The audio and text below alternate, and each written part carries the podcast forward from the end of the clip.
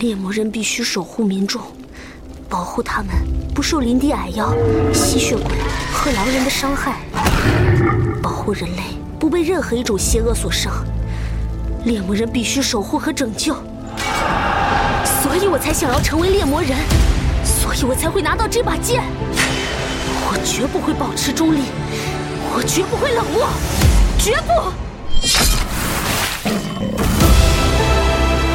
波兰国宝级奇幻文学《游戏巫师》原作小说，安杰伊·萨普科夫斯基原著《猎魔人》系列，首次中文正版授权有声书，现已在积禾网及积禾 App 独家上市。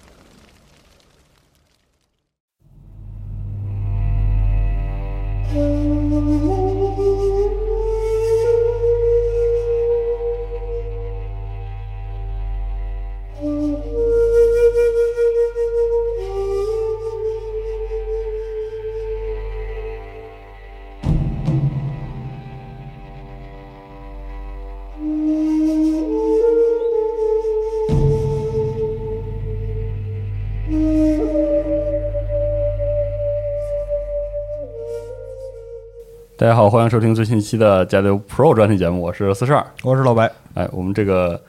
这期节目算是一个跟《对马岛之魂》有点关系的一期节目啊，因为这个这个游戏大家很喜欢嘛，大家嗯最近出了多人模式，也是狂玩儿。对，然后在这个游戏里啊，它这个涉及到了很多日本的文化，特别是这个 Sucker Punch 以自己的视角阐释了很多日本文化。里面有一个元素，我觉得很值得一提，就是这个尺八。嗯，啊，然后也是感谢我们听众朋友这个介绍，然后我们今天呢请到了一位专业的尺八老师，尺八的这个教授的老师来陪我们录一期这个尺八的零基础的这样一个节目，嗯啊，请您呃，大家好，我是呃秦鼓流尺八师范，我的名字叫桂珍，好，感谢桂珍老师，感谢桂枝老师。桂谢珍谢师范，啊谢。谢谢谢对。，然后我们这期可能就会请老师给我们讲一讲尺八的作为一个乐器，作为一个日本的，就是也有一定代表性的乐器，嗯它背后的有什么故事、什么特点？因为这个名字对于听众大部分听众来讲，可能都是比较陌生的。嗯对，可能就是它的元素在许多跟日本文化有关的电影啊，嗯然后其他的就是呃文艺作品里边都有出现，但你可能不知道它是什么啊，从哪里来。对，所以今天就借这个机会，请老师给我们科普一下。嗯，这一开始我比较好奇，就是说游戏里这个尺八的整个表现，不知道您有多少了解，感觉如何？因为我们开场其实放的也是这个游呃，戏其原实声这个叫《对马岛之魂》这个游戏，我大概有一年半以前就关注过了。哦呃，它的那个发布会上也是是有一个尺八的演奏者，呃是的，也吹了尺八，对对对。呃，然后呃，因为我本身并不玩呃 PlayStation，啊， 呃，很很小的时候玩啊，现在不玩了。嗯啊，呃，但是呃，我也是上网特意搜了一些这个呃游戏里的画面，嗯我觉得它挺有意思的。它里面用这个尺八的设定去改变天气对的变化，对是对的对对，我觉得这是一个挺挺神来之笔的一个设定，也哦也也是我们每一个尺八演奏者呃自己认为一个很很有趣味的、很呃心理上能得到灵魂上的那种召唤的感觉啊、呃我觉哦得这个是正确的，这抓个的是那个点是很对啊对对，是正确的啊、呃然后我也听了大概的这个《对马岛之魂》的演奏，呃，它是一个很随性随性的一个演奏，并不是哦这种就是呃正规的正式的尺八的曲子，因为我们尺八曲子本身也有很正式的这种呃演出的这种呃范式的曲名对哦曲谱啊、呃然后它这个是一个比较呃即兴一点的、随意一点的，呃，吹的还是不错的，对，哦呃，很很抒发这种心意的这种即兴的演奏，呃啊、游戏里确实也是，就是啊它相当于是一个功能键嘛，有的时候，哦，很多时候主角就随便找一个位置，然后就跪坐下来吹一曲，哦，就像是一幅画一样。整个游戏经常会有这种像一幅画一样，或者像一个剑戟片一样这种嗯哼样式。嗯然后我们就正式开始聊，我们可能先聊聊尺八是个什么样的乐器啊？从对这里入手。对 好啊，好啊，呃，就是很多人一说尺八，肯定先先想到的就是日本啊。对这对个呃大家都认为这个尺八是日本的民族乐器，嗯呃，但是其实也大家已经看到了，汉字已经写出尺八两对个字是了的。嗯对对对对对对对，所以这个就是呃，尺八最早是出现在中国的这个我们说有真正的史料的记载是在唐朝的时候哦啊。唐朝有一个非常著名的这个呃音乐家呃也是文学家叫做吕才啊，嗯，呃吕才先生写了一本书叫做《吕才传》啊，这个《吕才传》里面是呃最早的我们能看到把尺八。以尺八这个名字来命名的一个乐器，哦啊，这是我们能看到的最早的资料。哦呃，之所以叫做尺八呢，是因为它唐时当时的这个唐朝的这个尺寸，啊、正好是在长在一尺八寸的这个时候啊、这样一个乐器，然后就呃呃被称作为尺八啊、然后这个乐器呢，它最主要最早期，尤其在隋朝和唐朝的时候，都是在这个中国的宫廷里面啊、跟随一种形式叫做雅乐的形哦式。雅乐，嗯雅乐，对对对对对，呃，这个日本人也有雅乐，日本的雅乐叫嘎纳库。啊，嘎纳库，呃，日本就是在呃隋唐的时候就已经向中国学习雅乐，那个时候雅乐应该是先传到了朝鲜半岛，啊，随着北边，然后朝鲜半岛那边再往日本那边东传，东厂啊、然后所以在日本的正仓院，呃，可以找到中国唐朝的时候，那、中日本人保保护这个文物的能力很强，是对，嗯啊呃，可以找到好几只这个呃中国的唐朝的时候的竹尺八还没有裂掉，哦那个时候还在。哦，哦，这个糖尺一尺八寸，那放到现在它是多长？ 呃，这个不是敢完全确定，但是我们能考证的这个日本的这个尺八，呃，这个大概是六只还是八只的这个尺八，基本上是在四十三厘米到四十六厘米之间。哦所以这个我们不确定是不是唐朝的尺就是这样明白啊，但是这个乐器在唐朝的时候就嗯被就叫做有尺八了。哦然后我们现在如果在演奏现代的尺八，也是这个尺寸吗？还是也有变化？嗯，有变化，因为我们现在的这个尺八，因为现是一个比较现代的乐器了，我们对这个音准其实是来自于这个西方的这种哦十二平均律的这种很标准的这种呃有指定的赫兹的，啊所以呃为了达到这个呃我们尺八一尺八寸可以吹出一个呃国际唱名的一个 D，呃我们的这个尺寸大概是在五十四点六左右，哦，稍微比那个骨质的长一些。呃，要长不少呢，哦啊，长不少长不长不少少呢， 10厘米差不多对对对对哦，但是我们不确定那个时候的尺是真的是一尺八寸，这个是没办法考证的。对哦哎，意思到了就行。所以当时的话，在唐朝就出现了这样的一个呃，在在隋唐的时候，啊隋唐时期隋唐的时候就有已经有了，而且隋唐的时候就已经到了日嗯本，而且现在日本也留着在很早以前作曲的这种雅乐，就是呃很早的一个尺八曲，就是日本你们应该挺熟悉一个叫圣德太子，哦，是是 对对对听说对过的对这个呃，圣德太子本身也是一个呃很厉害的音乐人，他的曾经写了一首曲子叫做《苏墨者》，呃呃，在咱们这个里面有这里面有啊、啊，有的有的有的可以放一段这个。啊、苏墨者是一个呃，就是这个是唐时候的一个雅乐啊、可以放一下。这是我的老师三桥贵风先生吹奏的啊、哦他呃，因为苏墨者最早的这个曲子，传说是用另外一种乐器叫做臂力。臂力臂臂力，臂力，呃，就是我们中国叫做管子管啊，啊、朝鲜跟日本呃也也有也也有叫臂力的，也呃中国也有叫臂力的，嗯啊呃，这是一个更短的一个尺寸的一个乐器。嗯，是一那种我我哦对我的老师三桥贵风先生，呃，在吹尺八的时候，尽量的模拟了呃臂力的一些特点，一些声音的特点，包括啊，包括它音色啊这些，音色呀、啊包括它的曲风啊、他是想尽量的还原在那个时候雅乐的那种风格。哦。明白这就是有一个在当时的一个发展的过程。对对对，哎那对刚才老师提到这个，就是在唐朝的时嗯候，其实随着这个中日的文化交流，然后尺八传入日本。嗯那么就是在当时文化交流有一个很重要的元素，就是佛教啊，嗯就是东渡嘛，嗯嗯啊，嗯嗯，对，包括把佛教传到日本。那么对嗯就是我我印象里边啊，在一些跟那个就是日本的就寺庙相关的，或者嗯说是呃佛教相关的主题或者场景里边，有的时候会听到一些就是。尺八的曲子，就是尺八在佛教这个文化传播里边，是不是也扮演过一些什么角色？呃，对，您提的这个问 问题特别的专业，啊我呃，知道刚刚刚对，刚好刚好刚好就是呃，我说的就是要要要再接下来讲到的，就是哦尺八其实是两次传到日本两次啊、两次哦，第一次就是在隋唐的时候，随着这个宫廷的雅乐传到日本，嗯那第二次传到日本其实是到了中国的南宋的时期，啊，还南宋的时期，哦，那很那很厚了啊，呃，很厚了，但是它其实继承的也是我们唐代的音乐。哦，呃呃，呃在南宋的时期，随着佛教呃第二次传到日本，嗯啊、这是我们讲就是呃传到日本其实是两条线，一条线是北线，是在隋唐时期，北线啊、一条线是南线，就是在呃南宋的时期啊、随着这个南宋的这些商船啊，然后那个时候，呃，日本人是跟我们学习无数的这种经经呃，向我们学习文化啊呀、科学呀、技术啊，嗯呃包括甚至怎么做酱油啊，是 哦是怎么是怎么做在那豆个时候腐，对啊哎对对对对对对对对，呃，然后包括茶道、香道，基本上都是宋朝的时候传到日本的，嗯，呃，所以这个呃尺八也刚好是在这个时候，随着这个佛教的盛行，然后从中国的呃南宋杭州地区呃再次东渡到日本，哦啊，尺八文艺复兴啊，对，可以这么理解，对，两次 啊， 两次呃又对两次对啊，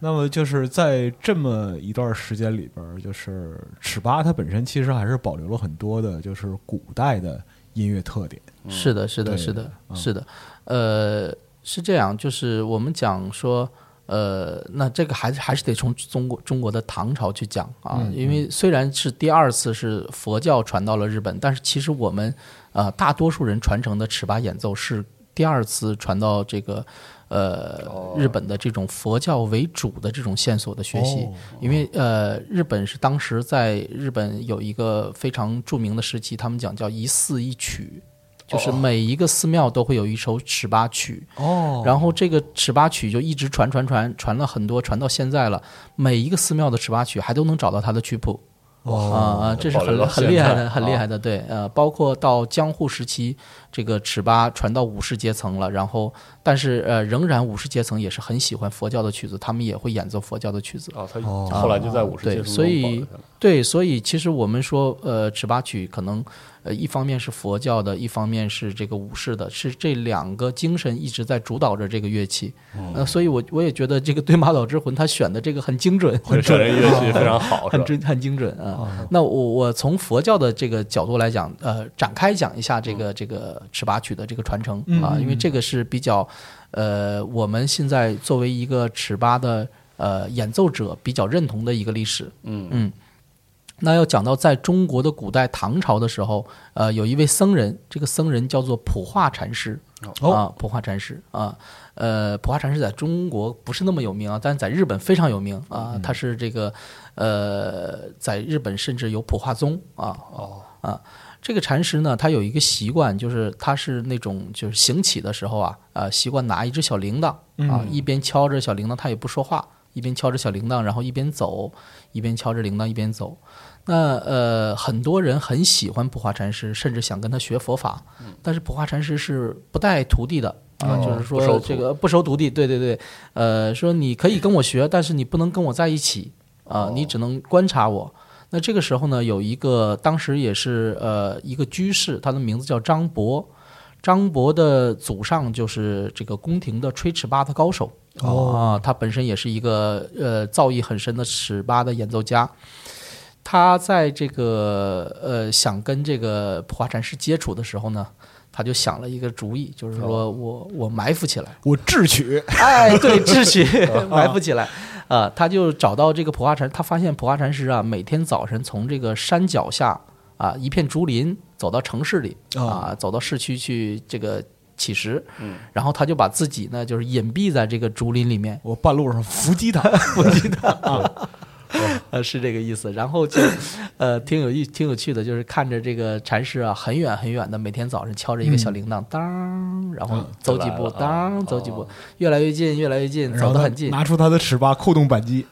我的 天哪，这是没有这什么场景啊？这是 没有没有没有，这个呃，先生还是很文明的，没有 没有打扰到禅 师啊啊，只是看着他又走远啊。但是他每天都这样观察，嗯，呃，于是他就写了一首非常当时非常有名的尺八曲，这个曲子名字叫做呃最早叫虚铎啊，后来由于日本人认为这个铎字啊非常难写，这个铎字通中国的铃铛的铃字，哦所以这个曲子的名字被改名为虚铃啊。哦，徐凌虚灵也是啊，这一首啊，对，这个这个这首《虚铃》是也是我的老师三桥贵风先生演奏的。哦呃，这个是这一首《虚铃》是传承在日本的一个叫做普大寺的一个寺院里头，一直传承下来的。嗯，啊我们可以欣赏一下这啊，个，可以欣赏一对欣赏下一。下对来，来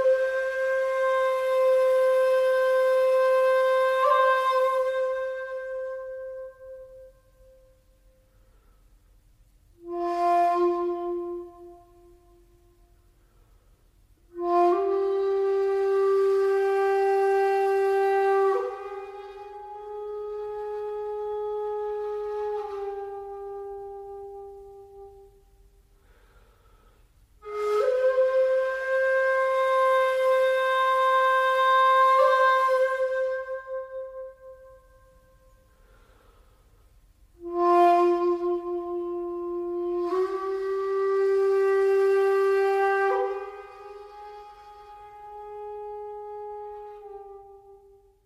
这个就是刚才放的这首呃，虚铃，虚徐灵凌，虚铃，对，我们可以感受到，在《虚铃》这个曲子里面，虽然是有声音的，嗯，但是它特别的寂静。对啊，个特别的空寂静。对对对对对，他的感觉就是说，尽管是有声音，但是你感觉像没有声音一样。这个是音乐的，我们讲一个很高的一个境界。嗯，呃，我们古的古人讲礼乐，啊对，啊、礼就是这个地，乐就是天，嗯，礼是万物的秩序，嗯啊、乐是万物的和，哦啊、哦这个《虚灵》这首曲子，它就是呃非常有礼乐的这个思想在里嗯面，所以它呃体现了一个大音无形的这么这么一个哎意境，这个道理嗯啊。是然后你可以感觉到，呃，它有很强的远和近的这种关系，是啊、是远远近近的这种就虽然说呃，总体来讲，就从声音角度来讲，你听到的东西并不多，但是它给你营造了就是特别充沛的空间感。对，是这个啊感觉，对对对。包括说之前我曾经看过一些就是东方音乐和西方音乐之间的对比，就是西方音乐它，呃，这个就是一家之言啊。当然了，就是但是就西方音乐本身来讲，它讲究秩序，嗯然后是在空间里边尽量用音色把你的听觉填满，嗯啊，但是东方音乐就讲究留白，啊，它对于有留空的感嗯觉，它它要营造一种就是空的，然后就是呃在空间中寻求自我的感觉，我觉得你讲的太棒了，因为其实我这刚好也是我对尺八的一个理解。呃，我一直认为尺八不仅仅是一个乐器，它有点像我们中国的书法是啊，它的意境里面有这种大量的像你刚才说的留白。对，这个在日语里有一个词叫做“间”，啊呃，间就是房间的间。房间的间，对，然后这个日语读妈啊，呃妈，所以就是它讲的就是一个空间的一个概念。我们中国的这个书法呃绘画也是大量的这种呃，你可以用很多不同的意境去表演。表现一个同样的事物，同样的一个字，同样的一片云，但是你表现出来的情绪啊、思想啊是不一样的。呃，尺八也是这样的乐器，它不像钢笔，你写出来的字可能永远只是那么粗那么细，很规则啊，很规则的，但是毛笔你就可以写出很大大小小、粗粗细细、湿润的啊、焦灼的，然后枯燥的，然后这种呃结实的都可以表现出来。虚虚实实实的这种。呃，对的，对的，对嗯的。后来这位这个僧人和这个尺八的曲子的故事啊是说怎么样，这么多绕口 对，还是还是得说回来，还挺好，好我奇们故继事续后讲半的嗯啊啊啊！传说这个这个僧人啊，就是他的原迹是一个特别凄美的一个故事啊。哦啊，本来是一个闹剧啊。传说这个僧人他呃有一个呃特别不好的一个习惯，就喜欢耍弄老百姓啊 啊，他就背着一口棺材，空棺材啊，在这个闹市穿过，说这个。就是老百姓们啊，我要去这个东门去死啊！你们来看我死啊！老百姓就是从从单纯的呃喜欢看热闹这个心态，这大家都去了，聚众了啊呃，聚众了，聚众了。然后这个大中午的，这个棺材一盖儿一开，往里一坐，看着太阳，这么大个太阳，不想 死了。然后就哎呀，这老巨 魔啊气死人，然后背着棺材就走了。 哦，我天，呃， 然后第二天一早上一样啊、背着棺材又出来了，又来哎，去南门死，呃，谁来看？哦，又来一老出老百姓又跟着去了，又跟着去了，这个又是这样啊，又把大家逗了啊。第三天又是啊，第三天这个老百姓半信半疑的还是跟着去了啊，去了这个西门啊西西门，然后这个普华和尚又没死。然后第四天的时候，这老百姓 是死活就不信了，啊！妈的，耍了三 天了，啊耍三天了，这对次彻底不信了。 对，这个智商税交的太多了，是是是啊， 呃，然后这个呃，普化和尚背着这个棺材，就独自一人说出了北门，啊、出了北门之后呢，呃，到下午的时候说，有些人说，哎，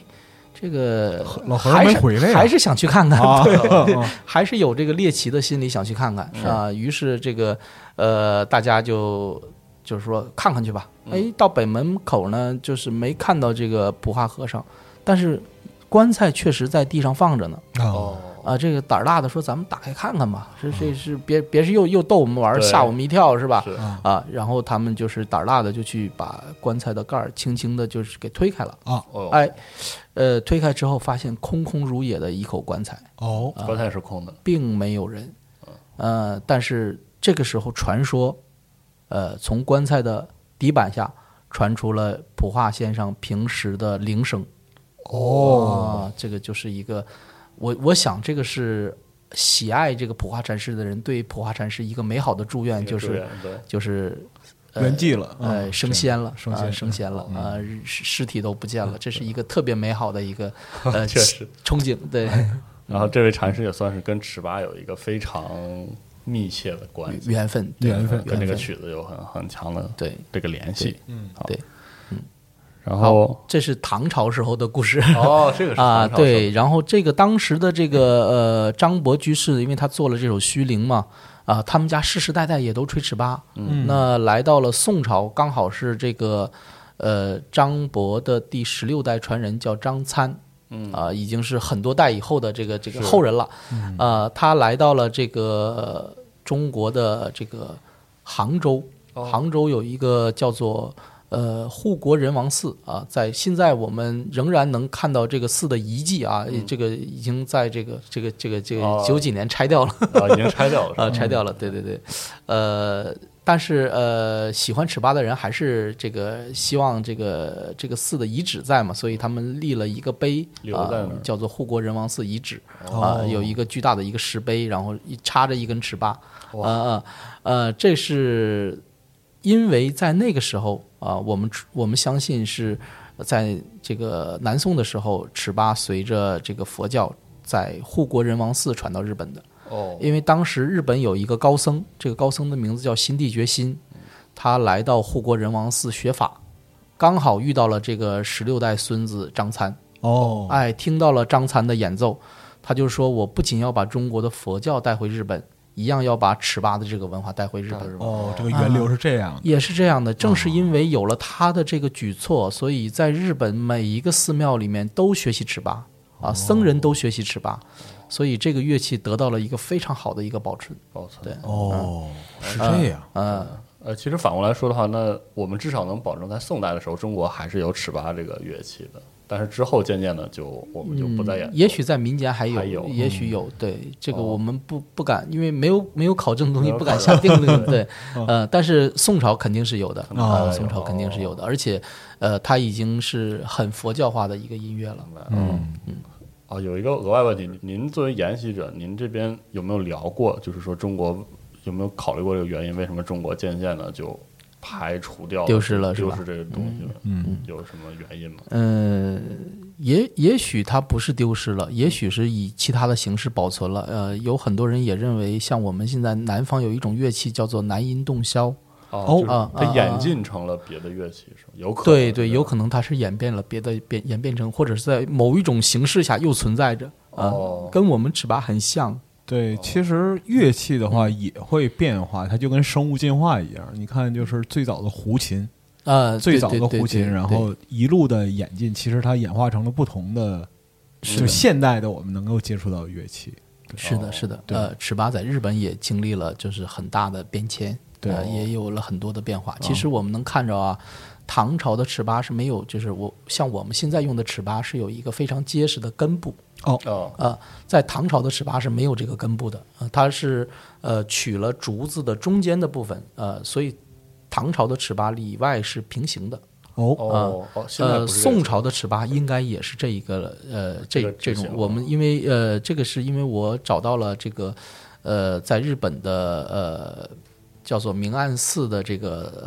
呃尺八大师呃虚竹先生的一个塑像啊，嗯这个虚竹先生的塑像用他用的这个尺八也是没有根部的，就骨质的这呃，种， 骨质的没有根部的，那肯定这个根部就是在这个呃，随着时间的推移，它演变出来了啊、一呃，种它形式它演中演变出来了，对。哦，呃，说到这个根部蛮有趣的，我想我想讲就拓展讲一讲乐器啊。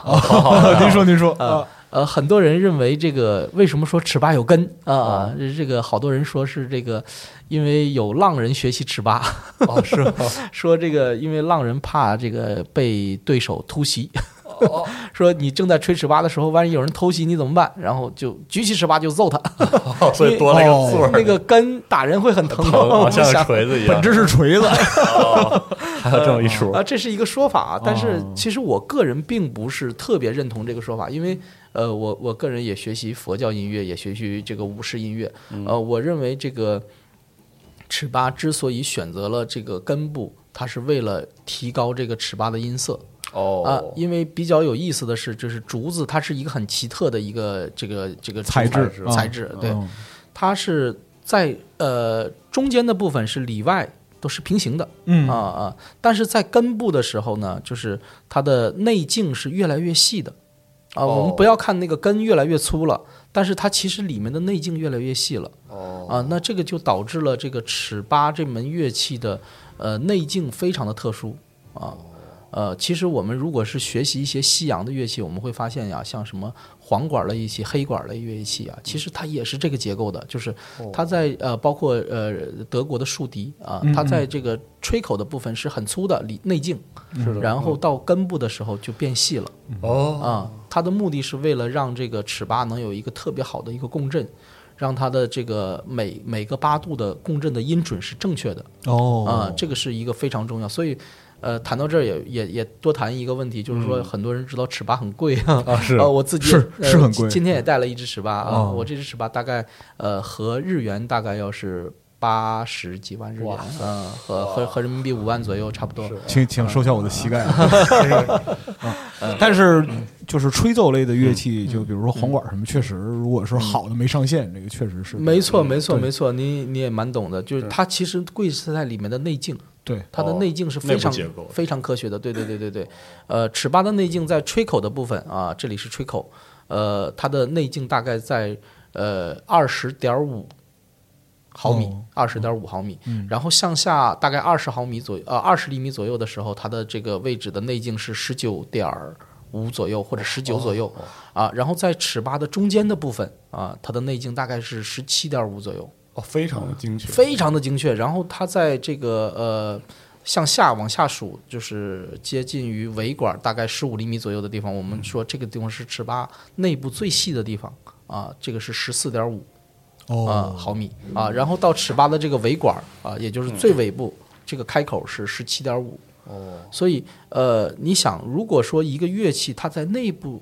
它只能用手工来加工，啊，它对要上一上一遍漆磨一遍，上一遍漆磨一遍，那。光光是你把这个从一个竹子做到这样一个乐器，它这个工艺已经很久了，嗯所以它需要这个确实是很匠心的这种打磨。所以我而且它又是天然材质，啊呃，从天然材质开始选材，然后包括说呃一步一步的加工，然后还要让它最终定型为能够使用的状态。是的，对的，对的，对的。呃，讲到这个选材也是这个非常呃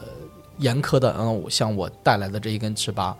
呃，它是要求首先它的长度必须是呃我们这个现在五十四点六啊制型啊，要求对，对，形制的这种要求啊。然后呢，你会看到它有七个节，嗯啊，那我们这个要求就更严格了。五十四点六厘米里有七个节，七个节啊、必须是这样的对，形式七个，节，我们的第一个节是它的吹口的部分，也就是吹奏的这个部分。嗯，那这个节刚好要在这个竹子的节上，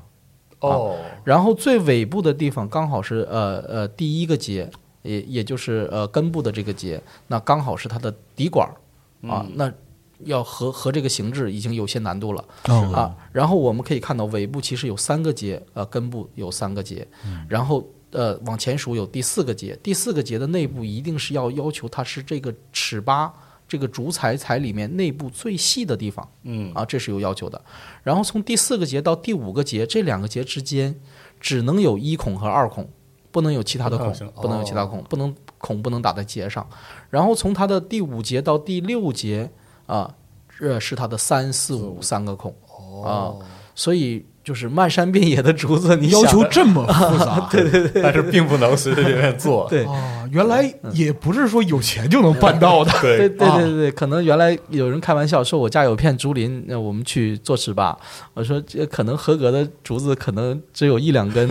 我我们以我们俩的脚力可能找不到那啊找不个。嗯哦到是的哦，啊，其实是非常的精细，做一个乐器，对的对的，要求如此之高，嗯所以我们想说，就是尺八这个乐器在日本应该是改进了、改良了、进步了，啊经过改良呃过呃对，啊，有过这样的一个表现，对所以它现在是一个很现代的一个乐器了，嗯啊啊，比较怎么说呢？比较精致。然后，因为它现在也合乎这个十二平均律，所以现在也有很多的这个尺八老师用跟摇滚乐、呃哦，蓝调，包括像《对马岛之战》里面，其实也是交响乐嘛，是的啊，对它对它很多弦乐去大家搭能配在一起合作，就是因嗯为我的音准很准，所以呃，没有没有各种避讳，可以呃无障碍的无障跟碍各各种乐器一起合作，哦对。哦，您刚才提到一个概念，我觉得挺有意思，就是您说过佛教音乐和佛教的音乐和武士的音乐，这嗯是说尺八研习或者表演中一个特定的概念吗？还是呃，是这样，就是我这个流派呢，本身是呃，我我自己叫做琴古流学习的这个流派，是嗯一个大概有四百或者五百年历史的一个流派。嗯啊，呃，我们这个流派的这个流祖啊，他是是一个武士哦啊，他叫做黑泽琴谷啊，所以我们叫琴谷流，是因为这个武士他叫他的琴名字叫嗯名字叫琴谷，对对对，呃。尺八最早是在这个宋朝的时候传到日本，嗯是基本上是在寺庙里头，嗯佛教音呃，乐佛教里面这种这种传播，当时叫一寺一曲啊，每个寺都有自己代表性的尺八曲，啊，然后一段时间之后呢，这个佛教这这个僧人跟武士的这个交流会比较多，因为其实武士也学习文化，儒家、是的佛家也都学习，所以呃，武士也喜欢吹尺八，啊，然后在学习的过程中，呃，很多武士就跟这个呃僧人去学习武这个尺八啊。哦呃，当时这个还僧人还有一个特别好听的名字叫苦木手，呃，日语叫苦木手，呃，叫做虚无僧。哦虚无僧啊、对对对，就是过去我们讲说吹尺八的虚无僧，一定要头戴一个很大的，我们不是叫斗笠啊，像框一样的哦那个啊东西对对是对对对，那个叫做天盖啊。呃，然后呃，前面挂着一个供香啊，哦然嗯后穿着一身就是这个黑色或者白色的这种僧袍、嗯啊，然后呃，手里拿着一个尺八，这是很典型、哦标准的那标个造标准标的准形象标准的孔木索的造型，对、哦对，呃，然后也有很多武士呢，呃，嗯最后也出家了啊、出家了之后，他们也也成为这个虚无僧啊明白。然后有一些武士，他们也学习，然后就把这个尺八带到了民间。嗯啊，他们因为成立了这个，既然我们有了这个学习的这个流派啊，呃，那现在我的这个学习的这个流派叫做秦古流，它在日本大概是有百分之三十的尺八爱好者哦是在学习这个学这流个派流派啊，是一个非常古典的流派啊。同时学习我们这个流派的，也学习佛教的这个音乐。啊，明也白学习佛哦教的音乐，因为其实是相通的啊，只不过在演奏技巧上有一些不一样的地方而已。哦，这种这种哦不同是体现在是旋律上的音乐性的，还是说是技技巧为主？呃，旋律上也会不一样。呃，哦有很多人会会认为这个我们武士传承的曲子有一点消杀之气。哦， 呃，其实是 那不是挺好吗？呃，对对对，呃，刚好有一个曲子《陆之远音哦，录制原因是这样的啊嗯一个对曲对子，对对对我们可以在这儿稍微欣赏一下》，。可以欣赏一下。简对单简单嗯的这个听的部分。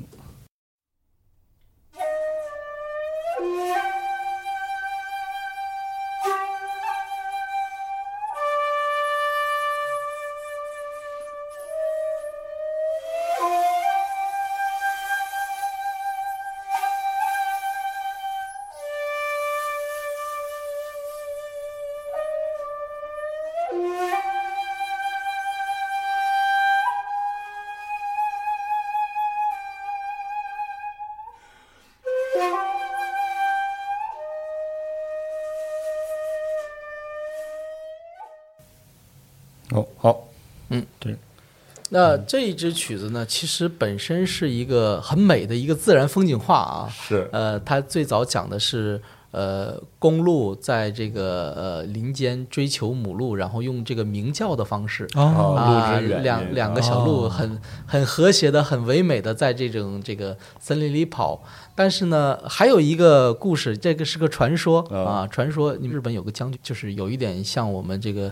伟大的毛主席一样，喜欢打游击战。哦， 呃，传说在这个在打仗的时候，呃，曾经用这支曲子作为这个游击战的联络的信号。哦呃这让武士伏击在呃这个草丛里、呃潭水里或者是树上。那么在这种日本的那种森林啊，到处都是迷雾啊，正规军进来的时候就蒙圈了。哦是呃，但是他们自己也也没有办法互相联络，哦呃，所以他们采用了尺八的方式，用尺八的方式，因为吹奏曲调，哎，哦刚好《录制远音》这支曲子是两个人在吹啊、哦他一句他一句，哦呃，然后用这种方式，然后作为一个联络的信号，战场信息，哎对对对对哇悠悠鹿鸣，食野之嗯平，哎啊打他！哦是这样哇，啊哦，可以这么理解。哦这首曲子居然还有这么一个，可以， 所以，所以很多人在听这首曲子的时候是能听到一点消杀之气的。嗯嗯，所以风雅和刀兵结合起来了啊，嗯，这是很有意思的。哦，所以说确实是在这个旋律或者是音乐的这种质感上，确实在尺八能分出这两种不一样的感觉出来。哎，哦，这很有意思。是的，呃，我们讲到这个新地决心啊、呃，他投呃就是投奔在杭州的这个呃护国仁王寺的这个门下。当嗯时这个护国仁王寺的主持是一个呃中国当时非常有名的一个僧人，他叫做无门慧开。会开无门会开，呃，可能这个名字可能、呃、有点很多人有点绕对绕有点绕，但是其实一说无门会开曾经写过的一首诗，你们都应该有印象、啊。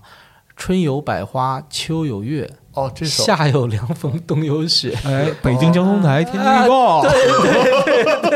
真的是呃，若是无事挂心头，呃，嗯便是人间好便是世人界间。好世界，哎是的，对绝了！ 绝了，对对对，它是一个特别大智慧的一首诗，是的啊、啊所以吴门会开先生当时在这个呃中国也是一个接近于这么一个国师的一个地位啊、也是一个很高深的一个地位啊、他培养出来的这个心地觉心和尚，就是日本这个和尚，回到日本之后。啊，他心地觉心和尚就呃建了日本的第一个这个庙，叫做鸠峰寺，呃呃，在鸠峰山上叫做兴国寺，兴国啊寺嗯兴国寺，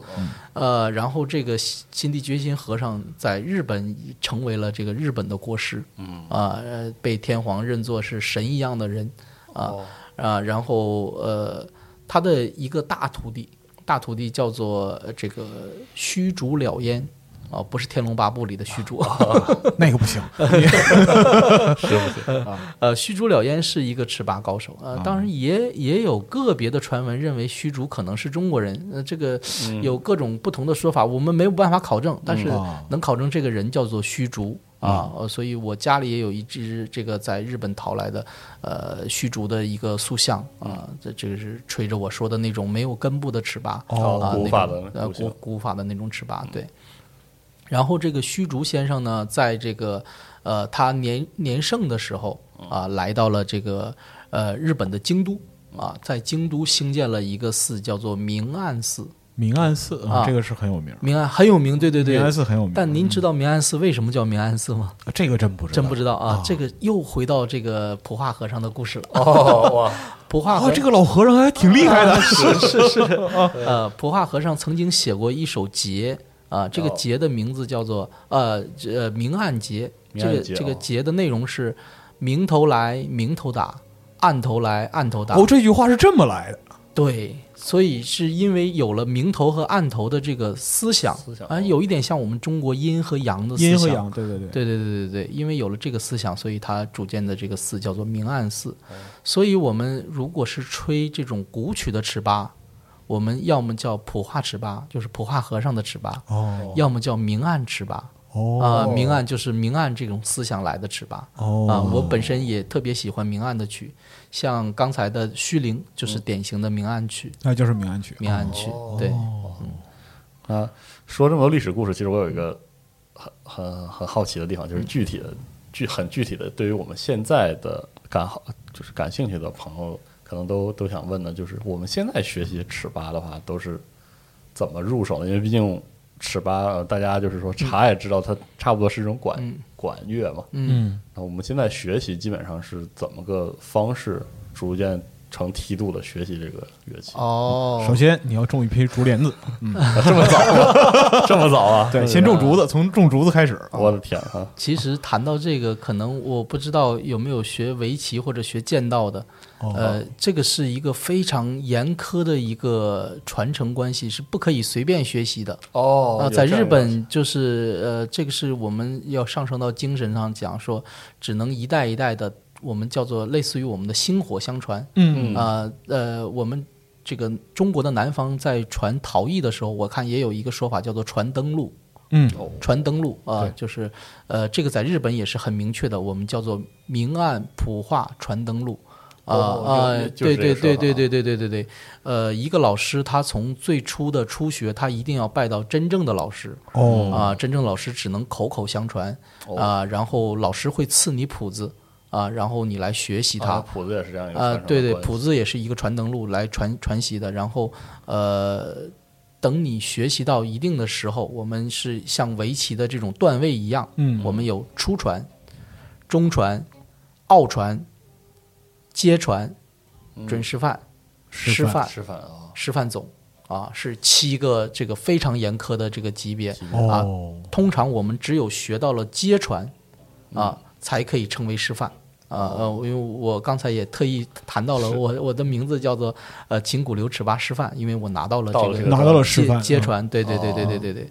呃，然后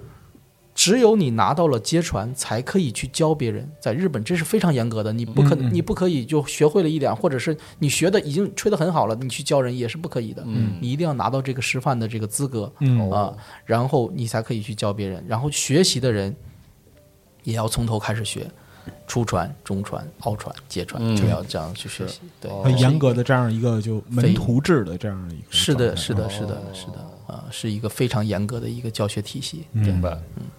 然后其他的哦，那我不知道这个涉涉不涉及到能不能教的这个问题。嗯就比如说我们呃一开始也是要学包括气息、食谱嗯之类的这些东西。嗯当然了，这个尺八已经成为一个现代乐器了，我们现在已经不是古代哦 了，呃所以从一个现代乐器的角度来讲，谁都可以学，谁都可嗯以买来尺八去学习，呃，而且呃，只要是正规的音乐老师去教你尺八。都是可以的，但是涉及到我们本门的这种教学门派哎、门派，像我们说的明暗普化尺八，嗯和我的秦鼓流尺八，这个一定要在这个门专派门的门派内部来这个学习的，对。然后但是普通的演奏，我们拿这个尺八当成一个乐器去演，我们还是呃，这个都是可以去学习的啊、正常呃，的像学习像你刚才说的，那可能拿到尺八，第一件事儿要先想办法把它吹响，是啊，是是是， 吹吹响尺八本身就是一个很难的事儿，这个不妨不妨就是跟各位坦白，我刚拿到尺八的时候，我足足花了十几天，十五天差不多，十几天，才才吹出一个声音来。啊，勉强哦当然，那个声音肯定是不对的，我现在知道是不对的。但但好歹出声了，哎，有声了，对对对对对。哦，所以说尺八它这么难比较难，就是因为也当时是没有好老师，也没有老师去教我。啊！呃呃，现在没有那么难了，因为也也也是跟这个听众朋友解释一下，啊没有那么难，只要你找对了老师啊。哦我现在就是基本上我新来的学生，零基础的啊，零基础的学生，十五秒、二十秒，我能有办法让他出出一个声音数学来。声儿，啊对对对，我的天，就主要还是说吹奏的方式和运气的这样一呃个技巧，对对嘴的方式跟我们中国的笛子啊、箫啊是大不同的。哦嗯，还大是不同的，不不一一样样的的，哦对，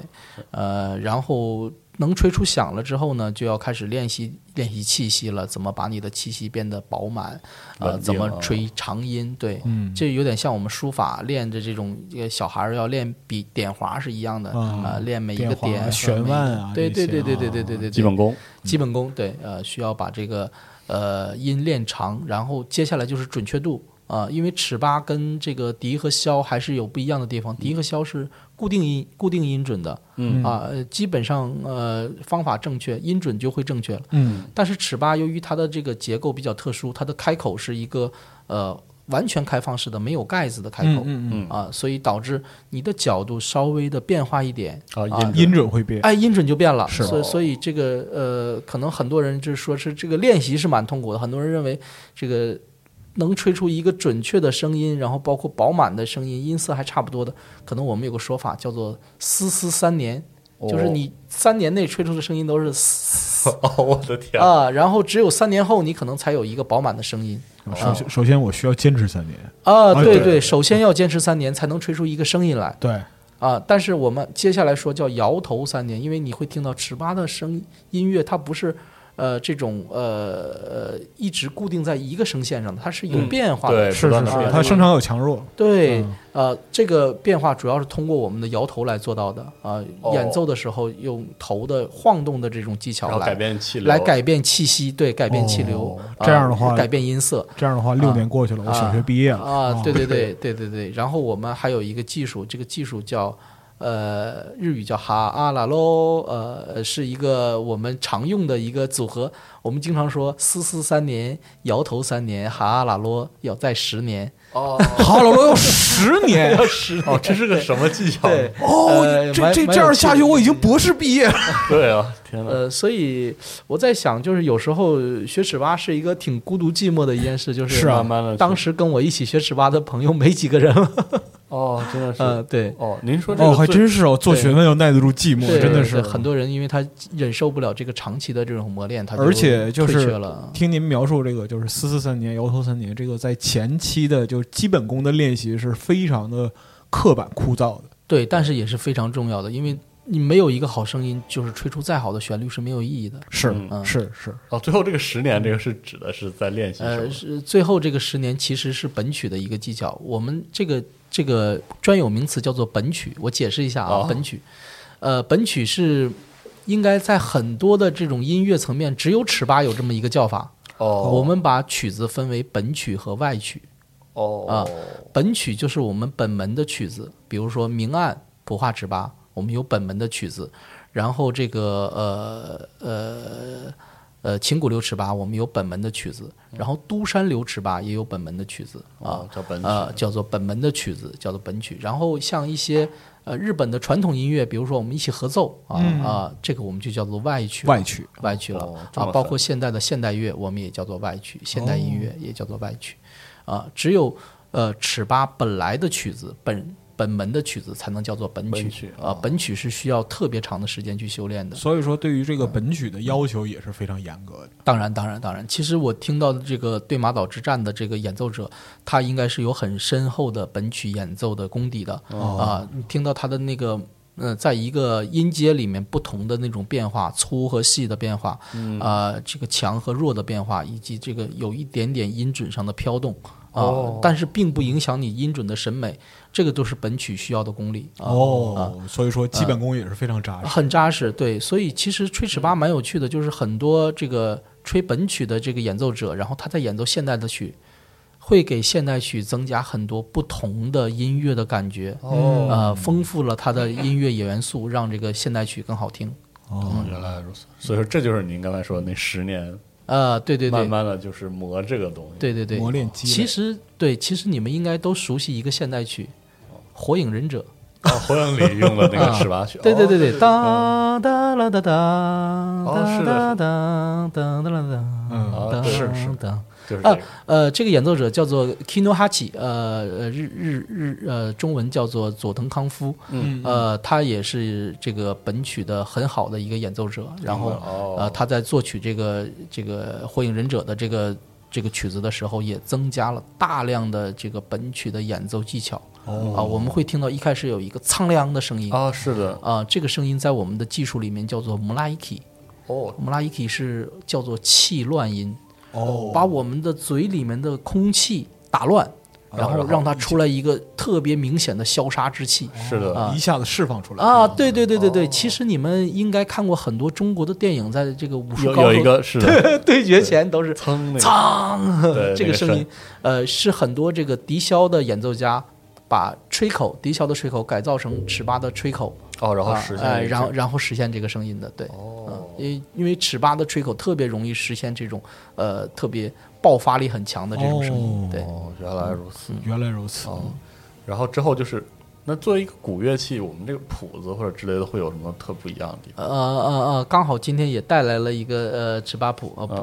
不拿不拿都行。对，其实我想可以说一下，是吧？嗯 呃，我们可以看一下，就是这个谱子我们叫做假名谱啊，哦假名谱。呃，首先它有点像我们中国古代的这种书法啊，哦，它不是一个那种呃对对对，呃，可能不不像不更不像一个乐谱，更像一个书法作品。是对对对，给大家可以简单描述一下吧嗯，它就是竖着的，然后是一排排的字儿，呃，那个不了解的朋友可以看一下这个时间轴图片啊啊，看一下这个图片上边的描述，它更像是一个就是一篇文章古古字贴对的那种感觉。对，是这样的一种感觉。哦，然后我们看到上面的这个字，它其实不是汉字，它是日文的假名。嗯，，对啊对对，啊，罗吃来七里嘿一啊，呃，其实它记录的并不是这个音乐的旋律哦，啊，它记录的是这一首曲子你是用什么技巧来演奏出来的，就是说白了是技法啊，是哦方法。啊，这有这一点有点像我们中国的古琴啊，中国的古琴的谱子我们叫做简字谱，嗯也是一样的，它记录的并不是这个旋律本身，而是记录的这一个音，你按住几挥，弹对几对弦，哦然后是用往银呃往从左往右弹还是从右往左弹，挠、戳、住这些技术，它记录的其是实这讲个东西。对对对，对对对，我们我们这个谱子也是一样的，你可以看到前面有个吕，嗯，啊，吕在我们专业里面就是乙音，乙音就是低的音啊，哦我们就知道啊，这个是一个低音起的一个音乐。哦，然后呲呲是我们的一个指法啊，旁边有一个技术写的，这个日语叫卡鲁，哦卡鲁的意思是抬头啊，它就哦记录它啊，这个也很啊，记记录的一个是角度，对啊哦，那那我们就知道，那这第一个音是用呃抬头的方式吹一个低音，吹一个呲这个指法，然后接下来这个小竖道非常的重要，录哦，这个小竖道呃是一个有点接近于三角形的一个倒三角形的一个形状，嗯是的，这个是我们要吹出这个音的形状哦，音的啊，形音状的形状要从大到到小小哦到没有哦哇啊，对，所以这个尺八谱也是一个蛮有趣的一个事情啊，它对记录的，而且也这不个记录节奏是吧？就是您要呃自己去，有节奏，有但是也有节奏，但是它记录的，因为尺八曲子有点像我们中国的书法，它对节奏的要求只是一个参考嗯，啊、并不是一个完全记录的。千人千面啊吧，就是不同的人拿到这个谱子，他吹出来的之后也完全会不一样，不一样，会不一哦样。，对，呃，有很多人开玩笑说，呃，这个尺八曲传承了这么多年，但每个老师吹出来可能都不一样。是哦啊，是一个啊曲子，嗯对对对，这就像书法啊呃，但是刚才讲到了一个节嗯奏，我可以给你看到，其实我们尺八曲也是有节奏的。你看这个竖是比较长的啊这个数是比较短的。哦，这有啊，它本身就是节奏了。哦哇这个就是刚才我说到的妈空间啊。然后你看到这里突然空了一段，空了一段，这个就是留白。到这里要深吸一口气，然后啊然然后后再流出这封哇，对留出这个部分。有一种看武林秘籍的感觉。啊，对对对对对， 啊真但是是呃，有更像是我们说不是很标准的，像打字机打出来的东西，是，呃，更更多的像用意境去理对去去理解的就东西。就现代曲谱，就包括说简谱和线谱的话，它就更多是记形，啊，对，嗯它对直对接能够把音乐还原出来。对的，就如果说你针对这个用简谱或者线谱去记的话，它你还原出来的音乐，它始终能保持这个精确度。但是就嘖尺八或者说古琴的曲谱，它其实是记一个意境，嗯，对很重视这个意对境，很重视这个意境，就是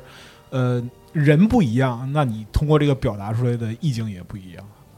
是的，就是你临一个帖子，肯定不可能，永远不可能有人就是两次临一个帖子，然后写出来的东西是一样的。确我实我我们也知道了，这个这个尺八是在日本历经了七百五十年甚至八百年的这么一个变迁，是但是在中国却很少有人知道。对，啊后来在中国就呃散失掉了这个是要说真说中国人知道尺八是在九二年啊哦，九二、年非常准确的一个日子。 哦，是吧？啊，对，呃，九二年的冬天，有一个日本的医学博士，嗯，啊、他是跟着一个朋友一起去，呃，当时这个杭州的护国仁王寺的遗址，啊，去啊，当时寺还在，还没有拆，对，哦呃，然后呃，据说那一天是大雪纷飞啊、满天雪花，然后杭州很少下雪的，是呃一特别美的一个意境。然后据说是这个这个博士突然间跪到这个庙的门前，然后拿出一个尺八，哦然后演奏起来，哇，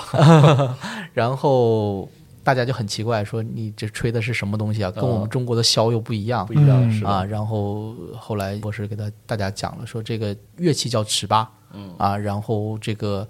呃是从护国仁王寺传到我们传日过本来的，我们是来祭祖的。哇，哦，所以说回归圣地的这样一个感觉啊。，哦对对对，然后之后每年都会日本的尺八演奏家都会去这个护国仁王寺去祭拜祖庭啊，去搞哦这个活动。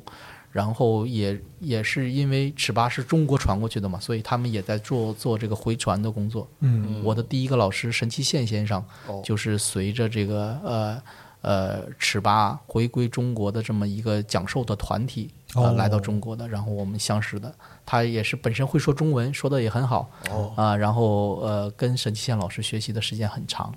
然后也不幸啊，不幸的就是他这个一五年就因为脑梗去世了。去世了哦啊、去世了。当时也是不想学习了，因很悲为痛因为恩师离世啊，恩师离世，再一个这个乐器也是太难了，太难了没有办法学下去。嗯啊嗯听您刚才在前边的描述，就是深切体会到，就是老师的言传身教非常重要。非常的重要，对，但是也是有好事的，总是有好事的。就是我觉得老天爷选择了我们，就是当时这个呃神崎县老师的老师叫三桥贵峰先生，啊，这他是在日本能排名第一的尺八大师哦啊、他听说了就是神崎县先生在中国还有这么多弟子嗯在学习尺八，他就说那神崎县是我的学生，我学生的学生也是我的财富。哦，我一定要把你们教好，所以就是不能让门派这样中落了。对哦对，对，所以他从那之后，基本上每年来四次中国，每啊年每年四次四次中国。那今年因为疫情没有来，没办法啊、但是呃，平时都是能坚持的，每年来四次中国、哦来教我们老，先生太厉害了。太厉害了，对。就哎呀，日本的老一辈人真是就这种精神真的是令人动容。是嗯的，是的，是的，所以有这么样的大师来教我们，我们这责无旁贷。如果不学了，这太对不起老师了，是对对对，是是，我也就嗯对不起自己这一门东西了。嗯没错没错，我想起就是哎呀，这个复兴就非常像就是日本公道在中国的这样的一对个传也有统，很像，嗯就是也会有这样一些呃年纪很大的老人家哎每年嗯坚坚持持来中国，对，嗯，真的很厉害，非常钦佩。所以有这样的事情，我们也坚信，就是这个尺八在中国的传承肯定也很快会复兴起来。复兴起来而且毕竟它从呃历史溯源来讲的话，它仍然是我们中国本身的这样一个乐器。当然，嗯对。这个啊，所以东近两年东方审美、东方意境的审美，这个是西方人理解不了的。哎我们东方人很快大家就就能有共鸣。有共鸣就能没错理没解起错来啊，嗯，从这个贵哲老师的这个言语嗯中听出无法控制的自豪感。包括尺八这两年的话，在在整个中国就会渐渐的研习的人也变多了。对对，而且去年这不是尺八也拍出了这个中国第一个大电影啊、呃一个纪录片叫《一生一世》，嗯一生一世呃，也是一个很很棒的这个导演，也是我的好朋友哦呃，海海海伦女士也是我的好朋友，但是我也非常非常荣幸说这个呃尺八能有。一个大电影在日本还没有 啊，我们中国是首次啊，中国对会对有一对个这很样的棒记录嗯对吗对，就其实包括说我们现在对于各种各样的文化元素，因为目前的中国来讲的话，它其实是一个在不停的接受呃各种流派或者说是世界的各种呃文化因素的这样一个地方。那么其实我们从现在来讲的话，包括国内电影啊、游戏啊这些文艺创作里边，对于就是具备特别带带有就这种代表性的文化元素的接纳越来越多。嗯，嗯，对，包括说是像我们如果国内做一些和风游戏的话，其实你从里边也能听到就是尺八的旋律，了解他的人变对嗯多了，对是，了解它的人变多了。那是的如果说之前的话，我们可能就根本不知道它是什么，但至少现在我们有了一个入门的途径。是的，是的，嗯对是的，而且现在呃，中国也有了这个尺八的专门的演出，也有了。哦呃，我的老师三桥贵风先生也是在中国有一个主题的演出，叫做“一生悬命”。哦呃我一生们讲悬“一嗯生悬命”，哎呦，这个这个名字有点厉害了。原来是对对那个对生命的生生命对的对对生对，但是把那个声改成了声音的声，哦呃一很生合适呃用一个声音，他其实也是呃，艺术家也是用他的一生去打磨一个声没音。错没错对对就是对。这样听了桂珍老师刚才对于这个就是学习和研习尺八过程，这个一生悬命不过分啊，确实是把生命投入到里里面去。对，当然，当哦然，他也是用了一辈子。对，啊，这一辈子其实就是在做一嗯件事，精益求精。是对，那就是呃，也是为了让这个呃中国的学生能够迅速的进入这个尺八的学习，啊呃，我也跟我的老师三桥贵风先生申请，我能不能写一本就是尺八的入门的中课文程，的这样的教育，因为这个也是需要得到老师的许可才可以。哦，这个也是在门派的啊当然规制之内的。当然，当然，因为这个是等于你要把你老师的这个知识公开出来了，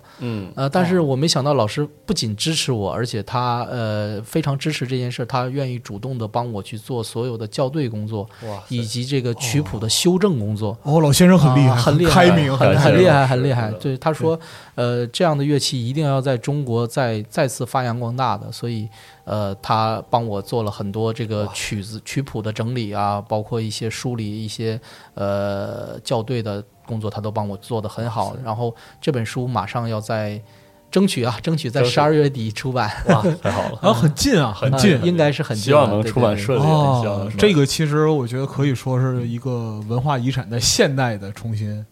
我希公开了我希望是，我希望是是嗯对。哇，好，我这样的话，那嗯可以就是如果对尺八有爱好的，或者说是产生兴趣的朋友，对，嗯就可以不用像桂枝老师那样，就十几天的春哦，对对对对，当然当然当然当然啊，所以也是呃，也是从我的从我的这个想法来讲，是首先希望大家呃先知道这个尺八这个乐器，是的啊、哦因为这个毕竟离我们太久了，八百年没有 没有这个动静了，是啊，先知道这个乐器，然后了解它，逐渐的到喜爱它，嗯，如果有条件的可以学习，可以学习，啊、这样的话，我们这个呃中国的这个文化艺术啊，才能呃不断的发展下去。确实是这样。发展和传承。对，其实仔细想想，也很感谢三号胖是做了这个《对马岛之魂》。对，然后呃希希望借这个机会啊，朋友们，如果借由这个借由这个游戏啊，对里面的种种的文化元素，比如说尺八这样的乐器产生兴趣的话，哎，然后我们也这个我们也很荣幸能借这个游戏，然后能请到老师来给我们聊一聊这样一个非常有趣的、非常有魅力的这样一个乐器。啊，好包括他起源流派，今天真的长知识了，长了很多知识长了很多知识，嗯非常感谢桂枝老师。谢谢谢谢二位，谢谢。啊，然后我们这期节目呢，也就先到这里，希望各位能以此啊，以以这个游戏为一个契机啊，进入到更广更阔、啊更广阔的世界。音乐的这个世界里。嗯好，我们这期节目就到这里啊，再次感谢老师啊，感谢老师，谢谢，下期再见，下期再谢见。谢，再见。拜拜